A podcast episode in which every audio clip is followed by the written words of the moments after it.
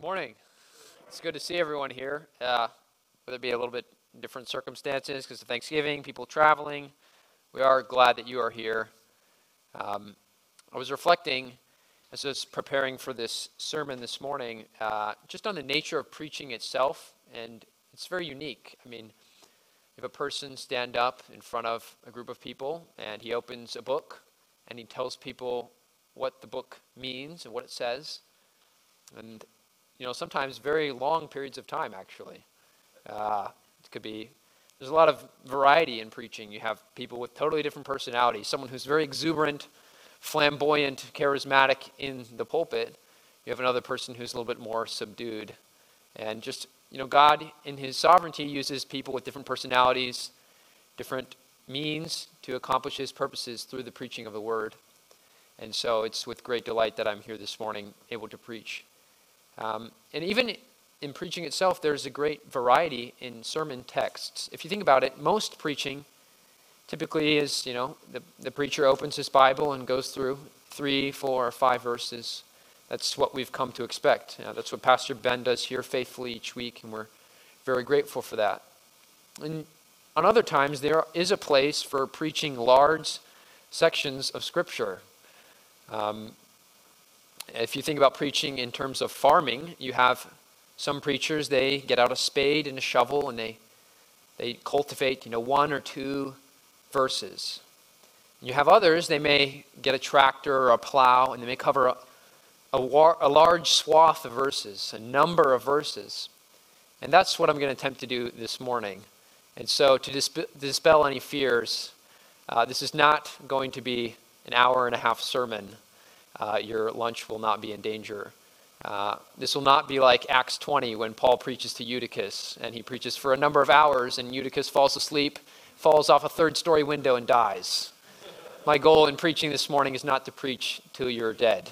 That would be a shame because I don't have the spiritual gift like Paul to be able to bring you back to life. So, but that being said, I do want to preach a large section of Scripture, something that we tend to struggle to understand as a unified thought, and that is in the Gospel of Matthew. So if you would open your Bibles and turn to Matthew chapter 5. And I'm also going to do something unique this morning. I want to read the entirety of the Sermon on the Mount, and then is my intention then to preach the main theme of the Sermon on the Mount this morning. So if you would fasten your seatbelt, this is going to be a roller coaster ride. But I think what the Lord has for us this morning is a thought that, that we really need to consider, and it's very important. So, Matthew chapter 5, let's read the Sermon on the Mount together. Matthew 5, verse 1 says this Seeing the crowds, he went up on the mountain. And when he sat down, his disciples came to him. And he opened his mouth and taught them, saying, Blessed are the poor in spirit, for theirs is the kingdom of heaven. Blessed are those who mourn, for they shall be comforted. Blessed are the meek, for they shall inherit the earth. Blessed are those who hunger and thirst for righteousness, for they shall be satisfied. Blessed are the merciful, for they shall receive mercy.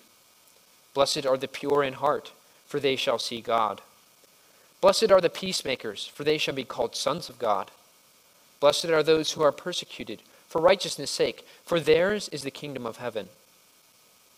Blessed are you when others revile you and persecute you, and utter all kinds of evil against you falsely on my account. Rejoice and be glad, for your reward is great in heaven, for so they persecuted the prophets who were before you. You are the salt of the earth. But if salt has lost its taste, how shall its saltiness be restored? It is no longer good for anything except to be thrown out and trampled under people's feet. You are the light of the world.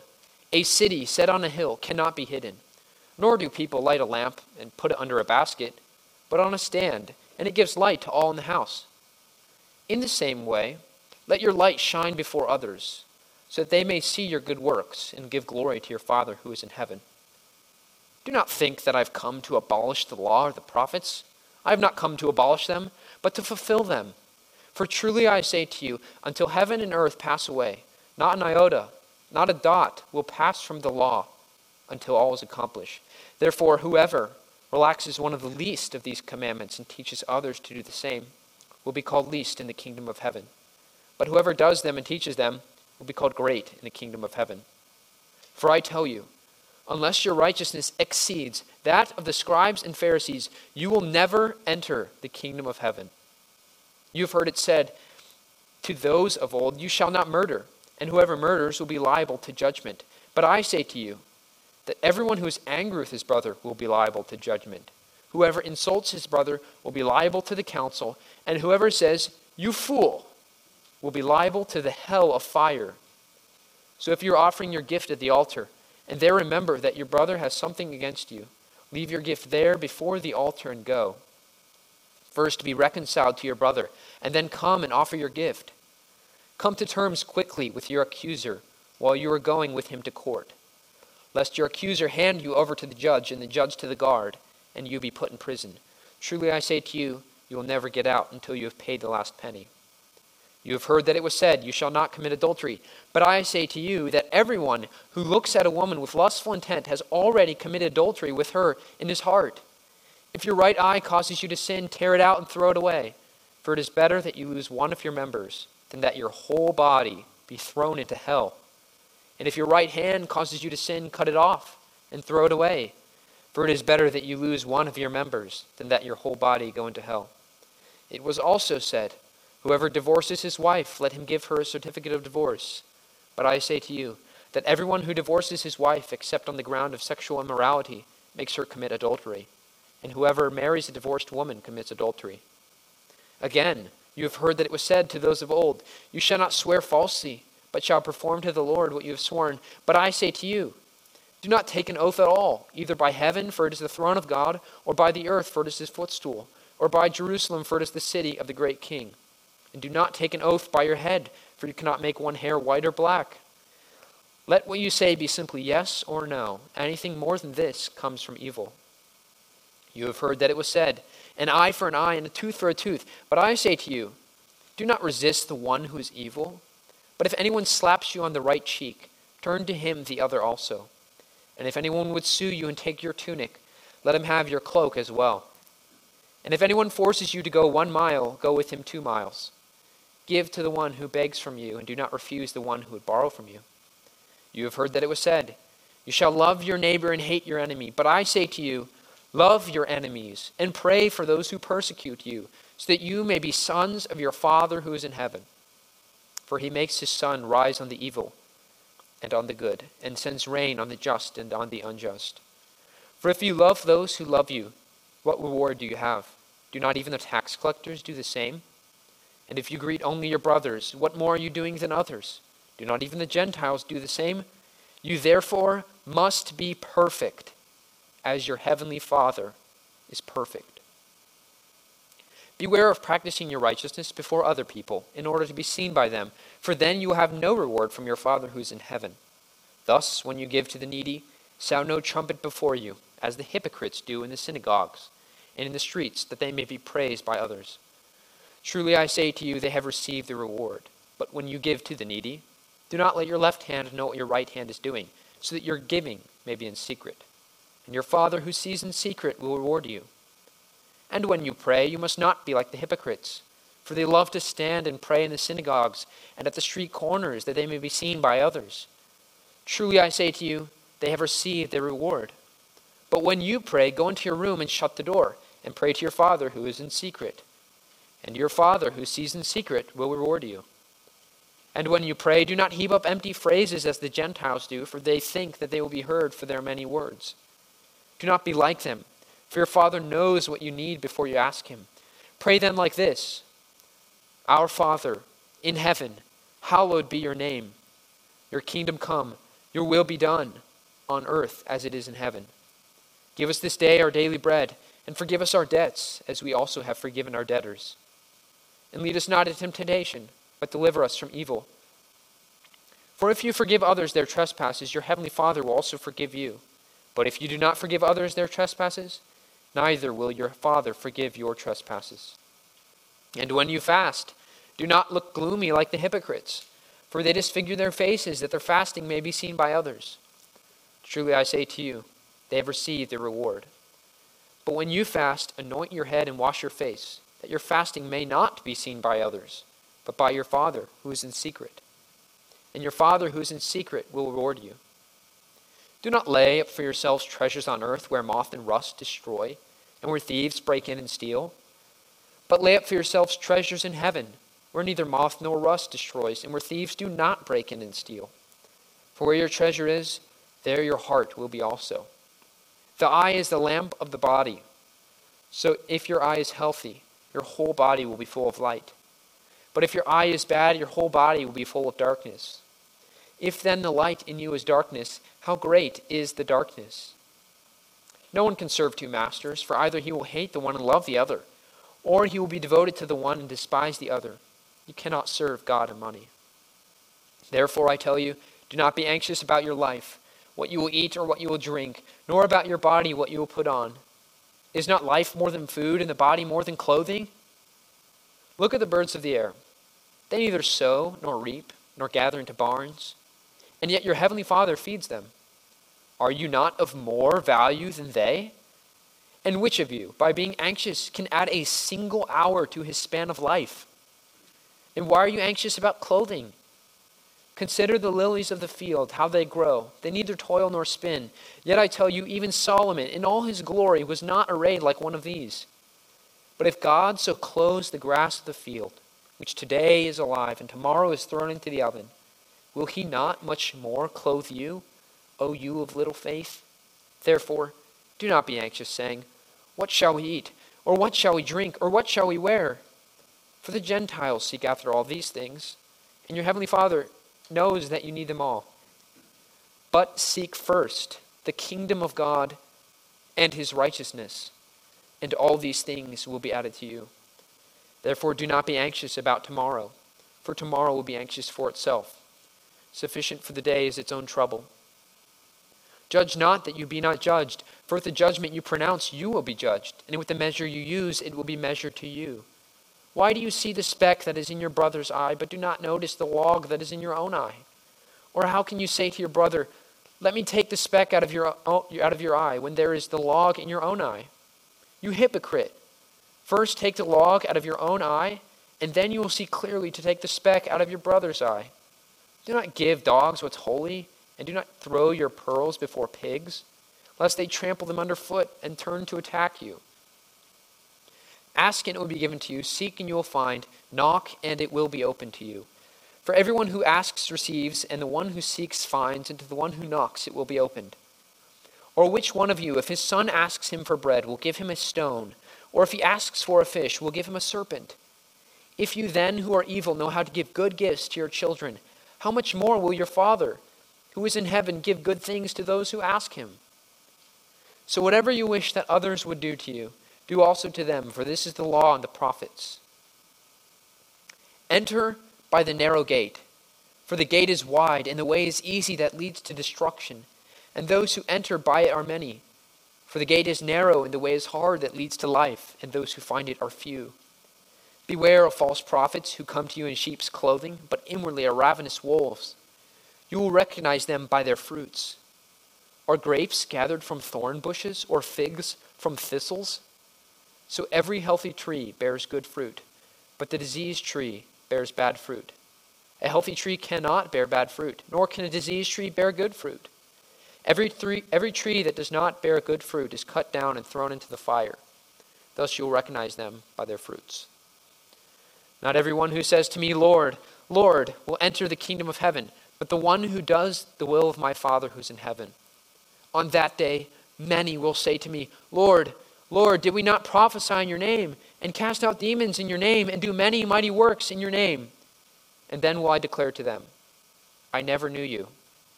Depart from me, you workers of lawlessness. Everyone then who hears these words of mine and does them will be like a wise man who built his house on the rock. And the rain fell, and the floods came, and the winds blew and beat on that house. But it did not fall, because it had been founded on the rock. And everyone who hears these words of mine and does not do them will be like a foolish man who built his house on the sand. And the rain fell, and the floods came, and the winds blew and beat against that house, and it fell, and great was the fall of it. And when Jesus finished these sayings, the crowds were astonished at his teaching, for he was teaching them as one who had authority and not as their scribes. Well, if you were counting verses, that's 107 verses. So if I give an uh, one minute to every verse, we're going to be here for an hour and 45 minutes. Uh, that's not my intention this morning. So um, perhaps you're sitting there and you're wondering how in the world could the Sermon on the Mount be put into a single theme? I mean, just look down at your Bibles with me for a second. Maybe it's your Bibles like mine. There's a, there's a heading over various sections of the Sermon on the Mount. And just look through some of those headings with me. You have the Beatitudes, salt and light. Christ came to fulfill the law anger, lust, divorce, oaths, retaliation, love your enemies, giving to the needy, the Lord's Prayer, fasting, lay up treasures in heaven, do not be anxious, judging others, asking will be given, the golden rule, a tree and its fruit. I never knew you. Build your house on the rock. How in the world does all that relate together into one single unifying theme? I mean, maybe you've just your perspective of the Sermon on the Mount has been kind of a collection of you know Jesus' finest teachings thrown together into one discourse. And I think a lot of times we don't we don't grasp the Sermon on the Mount as a whole. We don't try and wrap our arms around this large section of Scripture to understand how it fits together. But that's what I'd like to do this morning. And I think what would be helpful is to think about the nature of storytelling. Okay? Everyone, regardless of how old you are, you've tried to tell a story to somebody at some point. It's a universal common human experience. You try and tell stories. And there are two types of storytellers in this world good storytellers and bad ones. And maybe some of you are already chuckling to yourself, thinking, yeah, I know a couple bad storytellers. Hopefully, you're not one of them. But what is, what is one common attribute of a bad storyteller? Uh, probably they include the most minute details that have no relation whatsoever to the story they're trying to tell. We've all heard stories like this. Someone begins to tell a story, and they set the scene very vividly, but they just keep going on and on and on with the details. The sky was blue, there were birds chirping outside, it was really hot out. They go into the temperature. Then they start talking about the temperature yesterday, and they go on a rabbit trail. And they've given so many details, you wonder about the even point of the story. You, you've totally even forgotten what they were talking about before they started telling that story. It's the same thing in biographies. If you read a biography and you open up to read about someone's life, you're not going to you're not going to open an account of every single thing that happened in their life. There's just no way to put all of that into a book. Every biography, by some degree, is selective in nature. The author selects what, what parts of, of the person's life they're writing about they want to include. We don't tend to think about that in terms of our Bibles, but it's true. The authors of the books of our Bible have been selective by the Holy Spirit in including specific accounts. And it's especially true in sections of narrative, particularly in theological biography, what we would call the Gospels. Matthew, Mark, Luke, and John, they couldn't record everything that Jesus did. In fact, John says if, if they were, there, the book wouldn't be big enough to fit in this world to include everything that Jesus did. So the authors of the Gospels have had to been selective in nature. And we don't tend to think about that. But a question that should come to mind when we read Gospels, when we read narratives, when we read stories in the Bible is why did the author put this here? And this is a question that's very important in helping us understand the Sermon on the Mount. Why is the Sermon on the Mount in Matthew's Gospel? What is his point? Is there a purpose behind that? Okay. There's uniqueness in every portrait that the Gospels portray about Jesus. You know, Pastor Mann just preached through Mark, finished about uh, six months ago.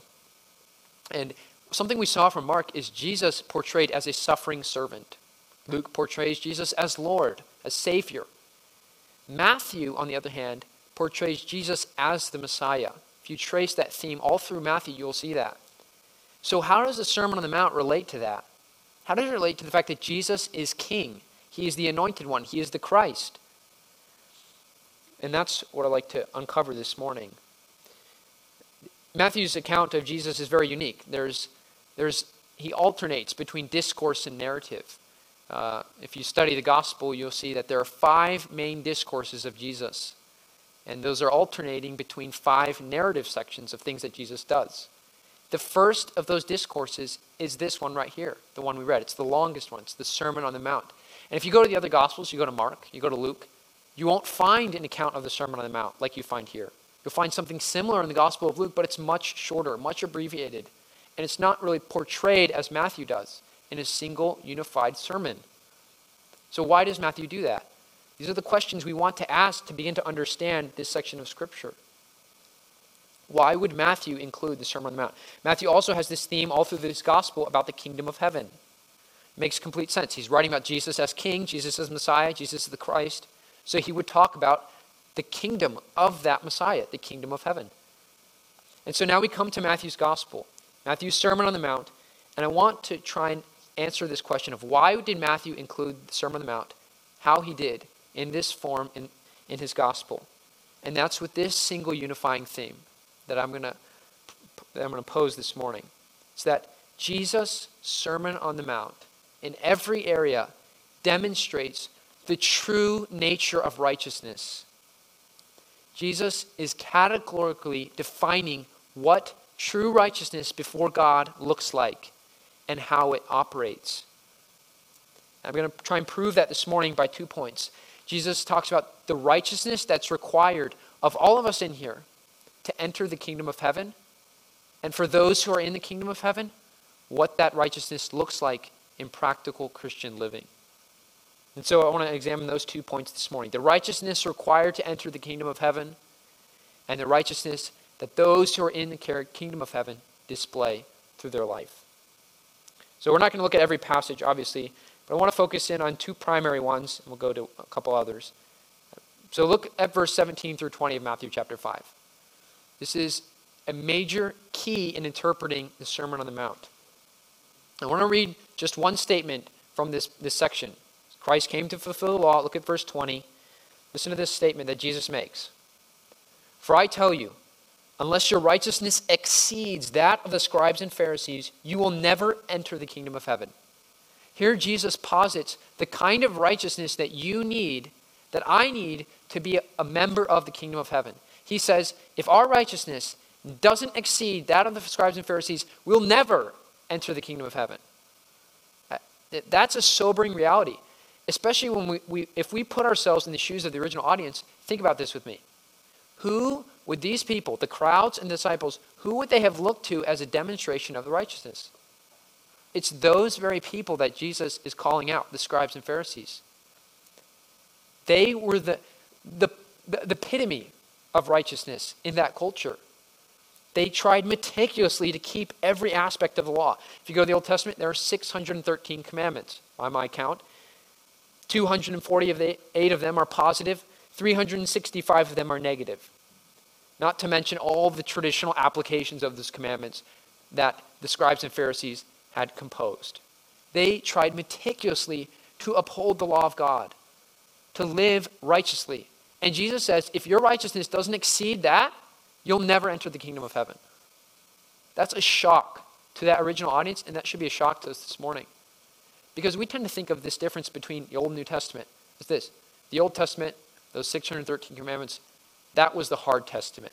They had it hard back then. Wow, we have it so easy being under the new covenant. While that is true in some degree, what is Jesus saying? Under the new covenant, under those who are going to be redeemed, under those who will enter the kingdom of heaven, if your righteousness does not exceed the practice of it in the Old Testament, you'll never enter the kingdom of heaven. Jesus is making a conclusion based on his authority, on his right. For him to even say this demonstrates he has the authority to dictate who enters and who doesn't enter the kingdom of heaven. Jesus has authority over something, and that is the law. And that becomes really clear when we look at verse 17. So look with me at verse 17. Verse 17 says this Do not think that I've come to abolish the law of the prophets. I've not come to abolish them, but to fulfill them. Jesus corrects a misconception about his even coming. The Messiah's coming to earth was not to get rid of the law. The Messiah, Jesus coming to earth, was to fulfill the law. And this plays into directly his statement about the righteousness that's required to enter the kingdom of heaven. How? Well, if we've been reading Matthew, this word fulfill has significance in Matthew. We already said that Jesus is portrayed as the Messiah. But in order to be portrayed as the Messiah, he has to be proved to be the demonstration of the fulfillment of Old Testament prophecies. If you're to go back to the beginning of Matthew, you'll see that there are, from Matthew chapter 1 to chapter 28, there are 10 main fulfillment quotations where this same word fulfill occurs. Matthew 1 22. All this took place to fulfill what the Lord spoke by the prophet. Matthew 2 15. This was to fulfill what the Lord had spoken by the prophet. Matthew 2:17 Then was fulfilled what was spoken by the prophet Jeremiah. Matthew 2:23 And he went and lived in a city called Nazareth and, and that what was spoken by the prophets might be fulfilled. Matthew chapter 4 verse 14 so that what was spoken by the prophet Isaiah might be fulfilled. There's this fulfillment theme five times before the Sermon on the Mount. Jesus has already been portrayed as the fulfillment of Old Testament prophecy. He is the Messiah, He is the Christ. He came to earth. He has the right to say, Your righteousness must exceed that of the scribes and Pharisees, or you will never enter the kingdom of heaven. He has the right to that because He's the fulfillment of the Old Testament, what the Old Testament points to. And this becomes even clearer when we look at Jesus' first words in the Gospel of Matthew. So turn with me to Matthew chapter 3:15. Okay? I'm positing that the theme of the Sermon on the Mount is righteousness. Specifically, in this point, the righteousness required to enter the kingdom of heaven. And Jesus is the fulfillment of the law. He has the right to say that. Look at his first words in Matthew chapter 3, verse 15. First words of Jesus in the gospel. It says this Let it be so now, for thus it is fitting for us to fulfill, what's the, what's the word? All righteousness. Jesus coming to earth he was a fulfillment of the righteousness required. And that should give us great hope because of what Jesus calls us to in our own righteousness. So let's go back to Matthew chapter 5. And I want to show how this theme of righteousness, a greater righteousness, is carried out throughout the rest of the Sermon on the Mount. So here in Matthew chapter 5, Jesus said he's come to fulfill the law. He's not come to abolish it. Well, in what way does he fulfill it? Look at the very next sections. Verse 21, verse 27, verse 31, verse 33, verse 38, verse 43, you have the same phrase. You have heard that it was said, followed by, but I say to you. Jesus is fulfilling the law. He's taking the law beyond the scribes and Pharisees' interpretation of it to its correct understanding. He's saying, You place great stock in the external fulfillment of the law. What is most important? It's your heart.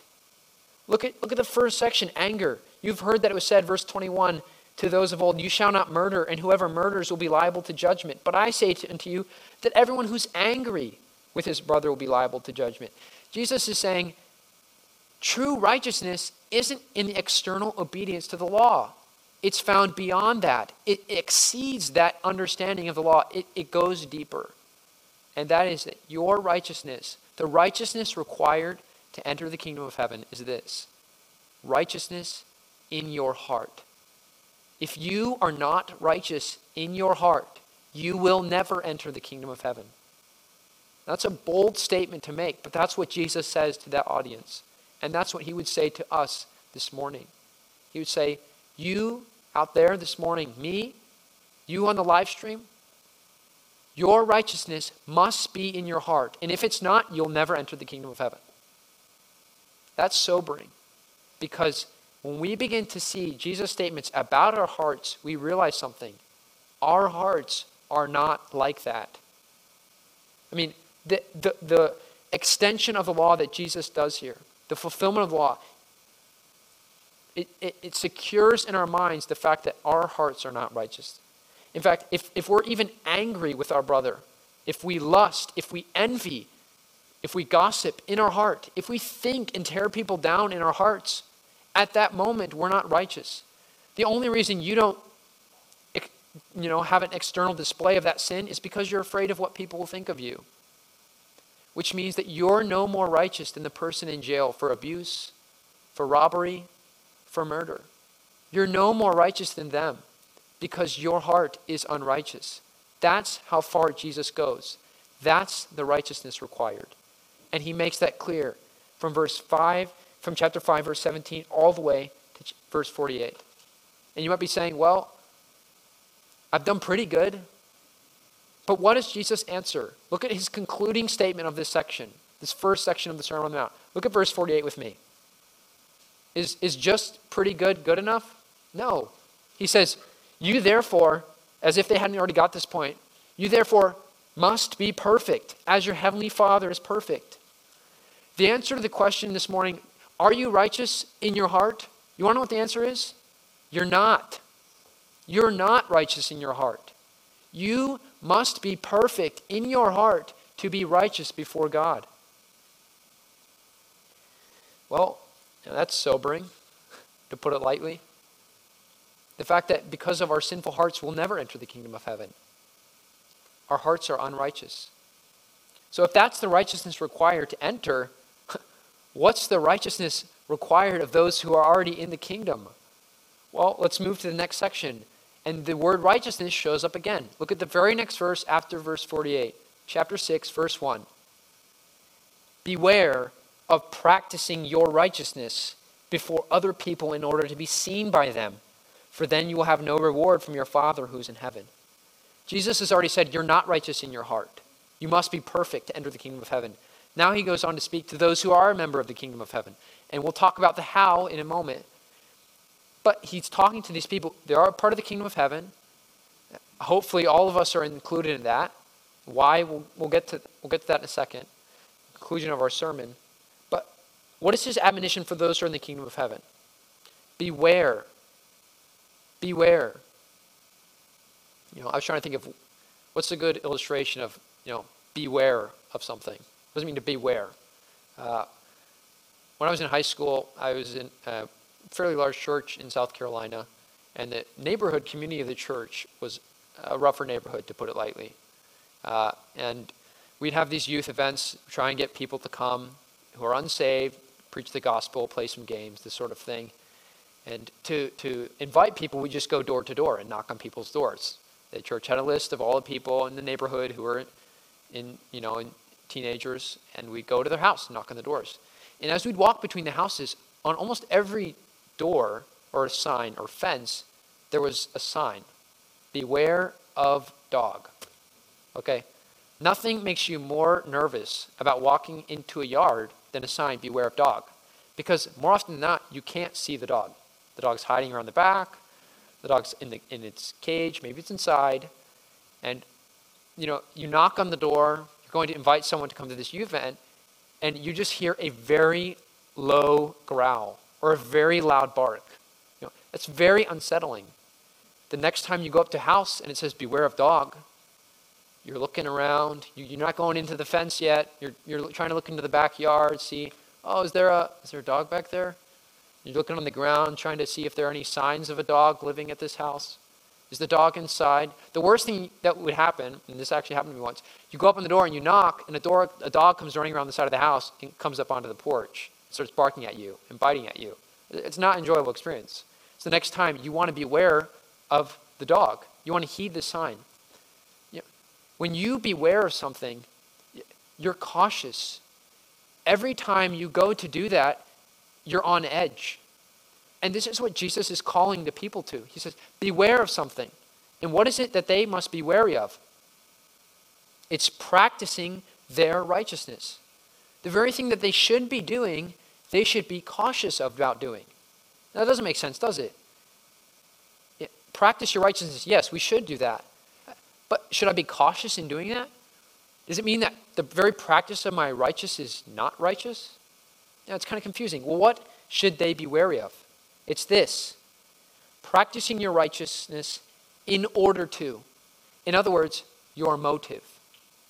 And when Jesus goes to motive, where is he going? He's going to the heart. Jesus is going back to the heart. Righteousness required to enter, it must be righteousness of the heart. Righteousness of those who are in the kingdom, it must be righteousness of the heart. Your very practice of spiritual disciplines isn't merely formal external fulfillment, external obedience. It's in your heart. Is your practice of righteousness, is it obedient? Is it submissive to God? He says, in order to be seen by them, for then you will have no reward from your Father who is in heaven. The problem that, that so many of us struggle with is this our practice of righteousness is motivated not for pleasing God, it's for pleasing mankind. In what areas does Jesus apply this to? How is this theme played out through the next section of the Sermon on the Mount? Well, just look at verse 2. Thus, when you give, look at verse 5, and when you pray, look at verse 16, and when you fast. Every one of these things ends with the same statement Your Father who is in secret will reward you. All three of these headings praying, fasting, giving all of those, Jesus is applying this statement about practicing your righteousness for the wrong motives. Be wary of that. So when you go to do your spiritual disciplines in the morning, be wary of, of doing that in merely external obedience. Is your heart involved? Some of us place great stock in our rigorous keeping of spiritual disciplines or in our rigorous ability to get a lot of things done. We have busy schedules and we accomplish a lot by God's grace. But what do we place stock in in our righteousness? What is the ultimate test? Who are you when no one's looking? Whatever you are, whoever you are, that's who you are. It's not who you are in, this morning in front of all these people. That's not who you are. It's just a facade. Who you are at home by yourself is who you are. When no one's looking, that's who you are. And that's a sobering statement for many of us. I think even the situation, the circumstances we're in because of the coronavirus have, have made this glaringly obvious. People have more time to themselves at home, more time alone, and it becomes painful to people to see what they really are like, to see into their heart. I read a report yesterday that in Japan, in the month of October, there were more suicides in the month of October than coronavirus deaths in Japan the entire year. Okay, why do you think that's the case? When people have time to themselves, they get a glimpse into their heart. When all the noise in this world goes away, they start to ask heart questions. And the, what they find is not good. It's discouraging, it's sobering, it's sad. It's no surprise that suicide rates have gone up, not just in Japan, but in this country and across the world. People realize what's in their heart, and what follows is depression, grief. You know, the individual, the classic example is the individual who cleans his car, his room when he's trying to impress someone, but he doesn't actually keep it clean the rest of the week. Maybe some of you are like that. You're maybe not, maybe not the adults, but some of the, the children or teenagers. Your room is dirty until your parent walks in, and then you quickly try and clean some things up. Well, why do you do that? Is it because you actually really care for your room to be clean? No, it's not. It's because you're trying to please someone. Okay, that's what many of our own practices of righteousness are like. We do it to be seen by men, to please others. This true practice of righteousness results in heavenly rewards. Every one of these sections praying, fasting, giving it all concludes with the same theme. Your, right, your Father who's in secret reward you. Which makes complete sense when Jesus transitions into the next section in the Sermon on the Mount. He's talking about laying up treasure in heaven. Your focus shouldn't be on earthly reward, getting the praise of men. It should be laying up treasures in heaven. And if you have treasures in heaven, you won't be anxious. You won't be anxious for what's happening on this earth. On this earth. That's what he says in verses 25 to 34. And what's his conclusion about being anxious? Look with me at verse 33 of chapter 6. It's the same thing. Seek first, you know this verse. Seek first the kingdom of God and what? His righteousness. The theme that Jesus goes over and over and over again to is righteousness. Is your practice of righteousness in your heart, is it acceptable before God? And the conclusion, as we've already stated, to enter the kingdom of heaven, you must be righteous in your heart. We're not like that. If you are in the kingdom of heaven, your practice of righteousness should be for God in your heart, not before men. So, what's his conclusion to all this? Well, look at chapter 7. Just when you think you've done a good job, what is our struggle? Self righteousness. He says, Judge not, that you will be not judged. He ties it all together here at his conclusion. Now, our tendency, when we think in our mind, I am righteous, is to look down on other people and say, they're not living up to my standard. So I just want to go now to application for sake of time. What are the benefits of seeing this picture of heart righteousness? Well, I think the first thing, and that's what he talks about here in chapter 7, is that it's a scathing rebuke of our tendency to self righteousness. If righteousness is conformity to a standard, the standard of God and our behavior, what is self righteousness? Well, it's one, you've been deceived into thinking, I have kept God's standard. Or two, it's you've, you've gotten rid of God's standard, you've created your own, and now you've lived up to that. And you hold other people accountable to your standard of righteousness. Our hearts tend towards self righteousness. That's the inclination of sinful beings to make themselves righteousness, make themselves righteous. And this sin, self righteousness, which the Pharisees were going to be called out for all throughout the Gospel of Matthew, it manifests itself in particular behaviors. What are those behaviors? Think about this. If you're comparing yourself to others to boost your self esteem, particularly in the area of righteousness, what are you doing? You're saying they're not living up to my standard of righteousness. Therefore, I am elevating my own sense of I have accomplished what God has wanted me to.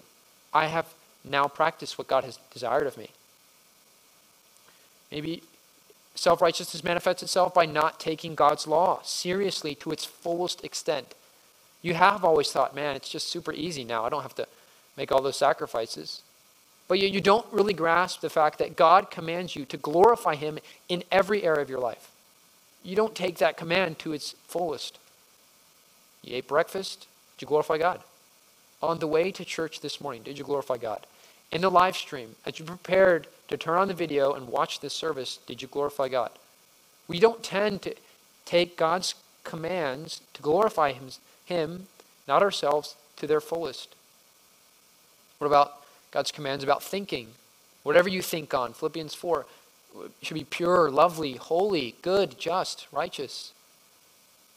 Is that really true of us? We tend to relax our understanding of God's expectation for us. Maybe a manifestation of self righteousness is this it's an inability to accept criticisms because one thinks they have hit the moral mark of God's standard. You're above criticism. If I'm righteous in my own understanding, I'm immune to criticism. Someone who comes to me with, with our mark, oh, this, I'm seeing some weakness in your character, they don't know. I, I have hit the standard of God's righteousness. Maybe it manifests itself by frequent, beguiling doubt regarding your own position before Christ. Am I really righteous? And that is a question we should ask ourselves. But what is the solution to that? Is it to take your own righteousness, your practice of righteousness, more seriously than God's imputed righteousness He's given to you through the blood of Jesus Christ? Or perhaps this, and I think this is more sobering for most of us it's a conformity. Self righteousness will manifest itself in a conformity to outward obedience, but we will tolerate sin in our hearts. We will continue to be unrighteous in our hearts. You who would never run screaming and wailing down the street in fear of meeting the next bill or the future that's unknown for your life after you graduate college, or what your children are going to do when they're teenagers and adults. You who would never yell out in terror about that, you tolerate fear about that in your heart. You're no more righteous than the person who does that externally. You who would never put on a mask and pick up a weapon to go steal from an apparel outlet, yet you tolerate envious desires in your heart of things around you, whether they be material possessions or abstract things such as a relationship, financial stability, ease of life, freedom from all your health difficulties. You get so envious of that. You're tolerating that sin in your hearts, although you wouldn't do an external action about that. You who would never commit physical immorality, you tolerate unclean thoughts in your mind and desires toward those of the opposite sex, desires and thoughts that are unbeknownst to the rest of the people in here. Are you any more righteous than the person who does those things you think about? And Jesus' answer is no, you're not. You who would never pick up arms to take a life, to murder over such a small disagreement, yet you brood and you seethe in anger internally towards those who've wronged you. You get so frustrated by people's idiosyncrasies. You can't tolerate them. Are you any more righteous than the person who takes a life? You who would never shout loudly in the streets, Look at my Bible reading consistency. And yet, you tolerate opening God's word in the morning and allowing your mind to wander about anything to the ends of the day when God is desiring to commune with you? You who would never put yourself on a spiritual pedestal in front of others because they would call you proud and arrogant, and yet in your mind you tear down other people because they don't live up to your standard of righteousness.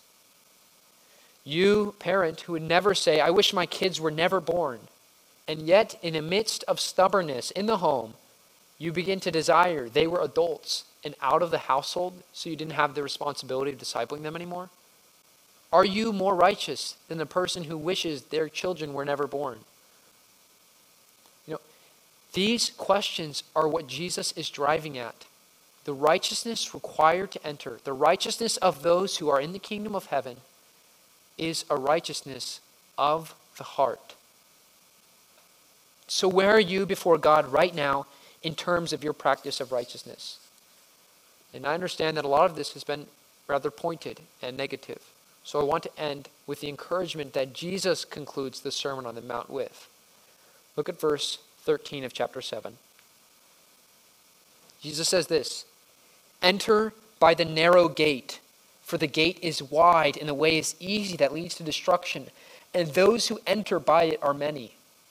For the gate is narrow and the way is hard that leads to life, and those who find it are few. I mean, if we've been reading the Sermon on the Mount and been tracking with this, Jesus commands something that he's already made clear is impossible. He says, Unless your righteousness exceeds the scribes and Pharisees, you'll never enter. And then he commands, chapter 7, verse 13, enter.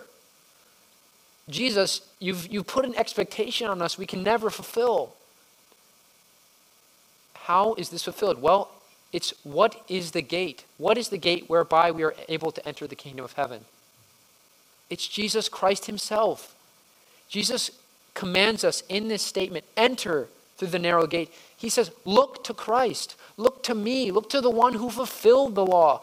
Look to the one whose heart was righteous in every aspect.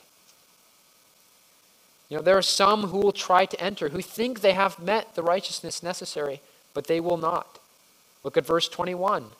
Not everyone who says to me, Lord, Lord, will enter the kingdom of heaven, there are some who are trying right now to enter the kingdom of heaven, but what are they doing?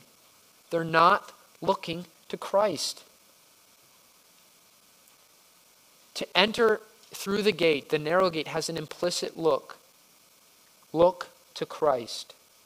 When you begin to locate sin as being conceived in your heart, being born into your heart, and then dwelling in your heart, you will become guilty. You will become discouraged because you will realize just how sinful your heart is. The devil would love to use that shame and guilt to weigh you down under your dreadful sin. What do you turn to? Who do you look to? Brother, sister in Christ, look to Jesus Christ. Enter by the narrow gate. Whether you've already entered or you need to enter, look to Jesus Christ. Which takes me to one other passage, and I want to leave the book of Matthew now and go to, I mean, if we're going to talk about the righteousness, we, we really should go to the book of Romans. So I want to just go to one passage in Romans. It's Romans chapter 10. I think in just reading this, all this will come together. Our need to look to Jesus Christ. Know, how Matthew uses the term righteousness is more focused on our practice, and how Paul uses it is generally focused on God's righteousness. But look at the statement that Paul makes in Romans chapter 10. I'll just begin reading in verse 1, almost without comment, to verse 4. Brothers, my heart's desire and prayer to God for them is that they may be saved. He's speaking of the Jews, these people who labored so hard to fulfill God's standard of righteousness. For I bear them witness that they have a zeal for God, but not according to knowledge. For being ignorant of the righteousness of God and seeking to establish their own, they did not submit to God's righteousness. But look at the encouragement. For Christ, is the end of the law for righteousness to everyone who believes. The end of the law, the fulfillment of the law is this Jesus Christ. Jesus Christ is the end of the law for righteousness for everyone who believes. So, whether you in your seat this morning, your righteousness is not the righteousness that's required to enter the kingdom of heaven, you've never entered the kingdom of heaven. What are Jesus' words to you? Look to Jesus Christ. Look to Him who has fulfilled the law. To you who struggle so much with your motive, what are Jesus' words to you? Stop thinking about other people. Look to Jesus Christ. Turn to him. I'll ask the worship team to come up here. Just want to read the words of a well known song that many of us know. Um, it's a favorite hymn of mine, one of them. It's My hope is built on nothing less than Jesus' blood and righteousness. I dare not trust the sweetest frame, but wholly lean on Jesus' name. On Christ, the solid rock, I stand. All of the ground is sinking sand. When darkness veils his lovely face, I rest on his unchanging grace. In every high and stormy gale, my anchor holds within the veil. On Christ, the solid rock, I stand. All of the ground is sinking sand. Or the words of the last stanza When he shall come with trumpet sound, O may I then in him be found, clothed in his righteousness alone, faultless to stand before the throne. On Christ, the solid rock, I stand. All of the ground is sinking sand. The words of that hymn were put into it a newer song called Cornerstone, which is the song we'll conclude with this morning. So.